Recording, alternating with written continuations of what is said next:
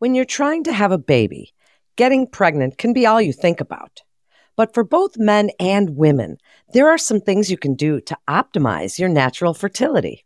Welcome to Fertility Talk with RSCNJ, the Reproductive Science Center of New Jersey. I'm Melanie Cole, and joining me today is Kelly Curtis. She's a physician assistant with RSCNJ. The Reproductive Science Center of New Jersey combines a commitment to sensitive care with a state of the art program. We proudly present Fertility Talk with RSCNJ. Here's Melanie Cole. Hi, Kelly. I'm so glad to have you with us today. So, I'd like you to talk about optimizing our natural fertility. And why don't you start with ovulation? Because there's nothing more natural than when a woman has her cycle. So, can you speak about the things that go on when we're having our cycle and what might go wrong or help us to optimize that?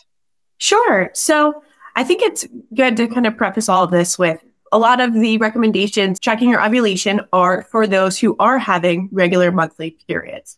If your periods are irregular, such as you get up every 45 days, or it can be anywhere outside of the 28 plus or minus a couple days time frame, then these methods may not apply to you. And if you are interested in conceiving, it may be something where you go seek evaluation sooner for things such as anovulatory cycles like PCOS, other causes that may throw off your normal menstrual cycle.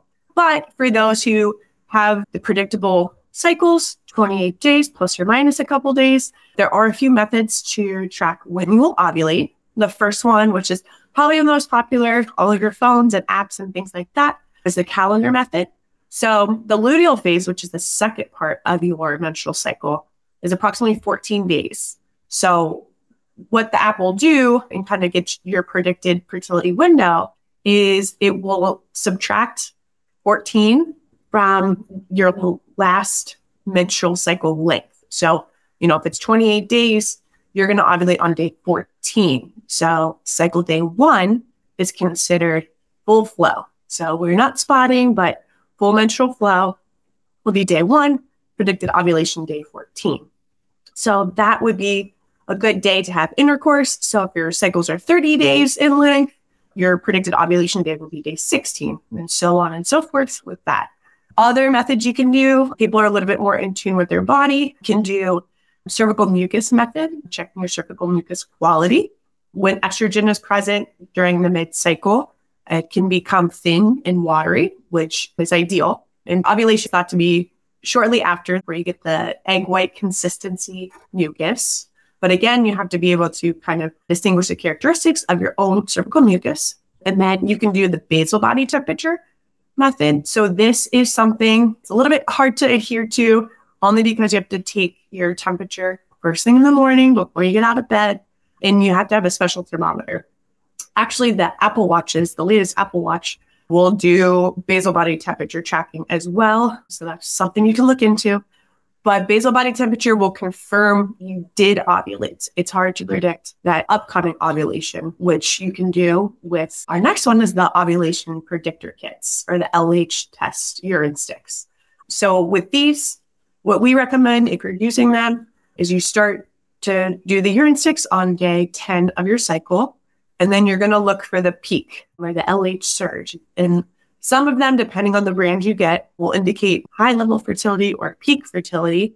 And you want to make sure you have course on the peak fertility day because ovulation generally occurs around 24 hours after you get your LH surge. Um, so those are just basic ovulation tracking techniques you can use.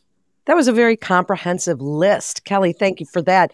Now, when you mentioned intercourse and keeping track of our ovulation, how often should we be having sex? I remember my doctor said, have as much as you want, really. But does that diminish the man's ability? Does it diminish his sperm count?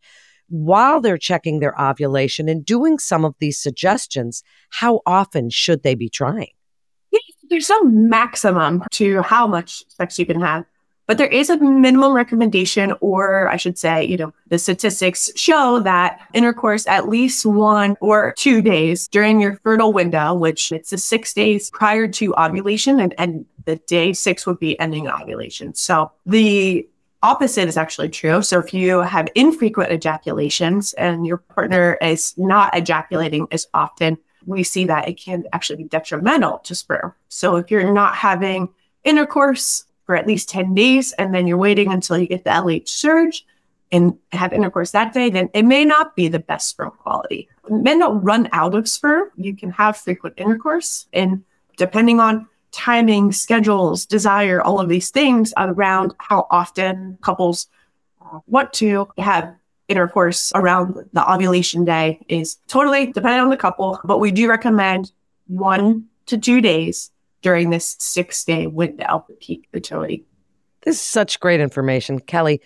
So, as we're talking about the natural ways to optimize our fertility, where does our body composition come into play here? Where does the woman's weight or lifestyle come into play and the man's as well? Do we know anything about the link between weight or obesity, diabetes, any of these other things, and the ability to conceive? Yeah, so we want to avoid extremes of weight. So BMI, BMI is kind of challenging just depending on if you're very active and a lot of it's muscle mass. It can, you know, be a little bit off, but we want a healthy weight. So we want to avoid being obese and avoid being underweight as well.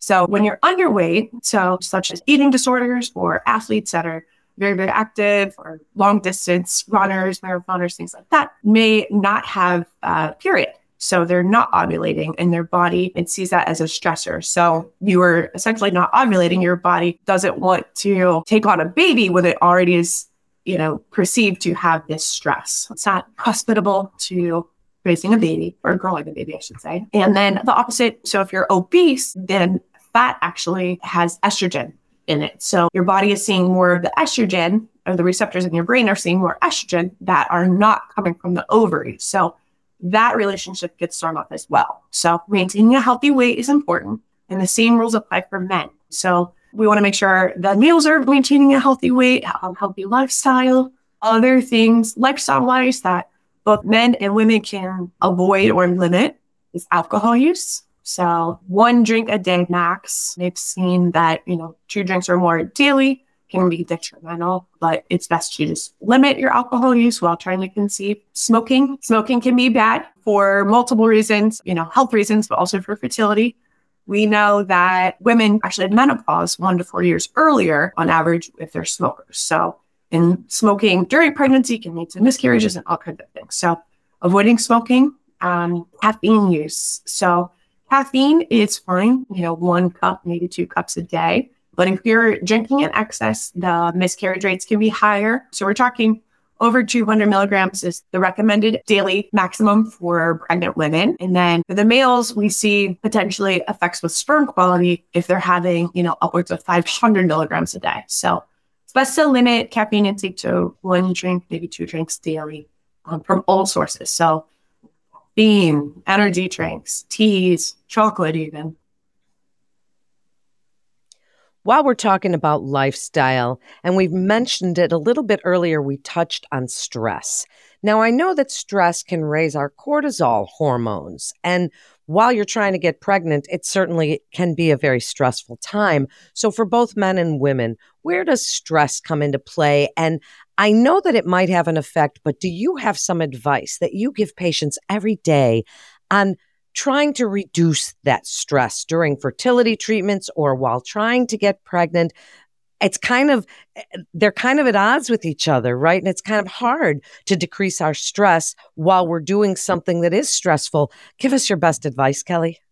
It's it can be stressful. And when it's not happening and you want it to happen so badly it, it just you know makes more stress. It's important to have an outlet whatever that is for you but other things we will recommend to our patients is therapy. And you can also do acupuncture, exercise, whatever your outlet is to maintain your stress levels or try to keep them at a minimum. We'll just help with the whole process and hopefully make it a little bit more enjoyable rather than it feel like a job.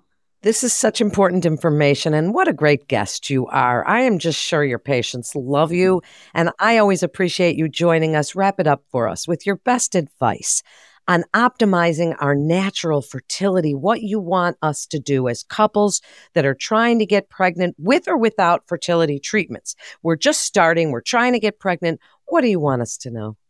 Yeah. So if you're interested or you have a conversation or whatever it may be, if you know you want children, we recommend stopping any form of birth control or hormonal birth control three months before attempting. And then also starting on a prenatal vitamin. So prenatal before pregnancy, it doesn't have to wait until you're until you are pregnant. Um, there's folic acid. There's a lot of good things in a prenatal vitamin that we want you to start before trying to get pregnant. And if you do fall into the category of irregular cycles, very heavy periods, painful periods, if your partner has erectile dysfunction, all of these things may be indicators to get help sooner rather than try and try. It may indicate an underlying condition that you may need help with to ovulate or have regular ejaculations and things like that. So if you're curious, it's never too soon to come in and ask for help. But also, it's important just to track your cycles and understand, you know, how things are working. Thank you so much, Kelly, for joining us. You've given us a lot to think about and so many great ideas. Thank you again. And please visit fertilitynj.com to get connected with one of our providers. That concludes today's episode of Fertility Talk with RSCNJ, the Reproductive Science Center of New Jersey. I'm Melanie Cole. Thanks so much for being with us today.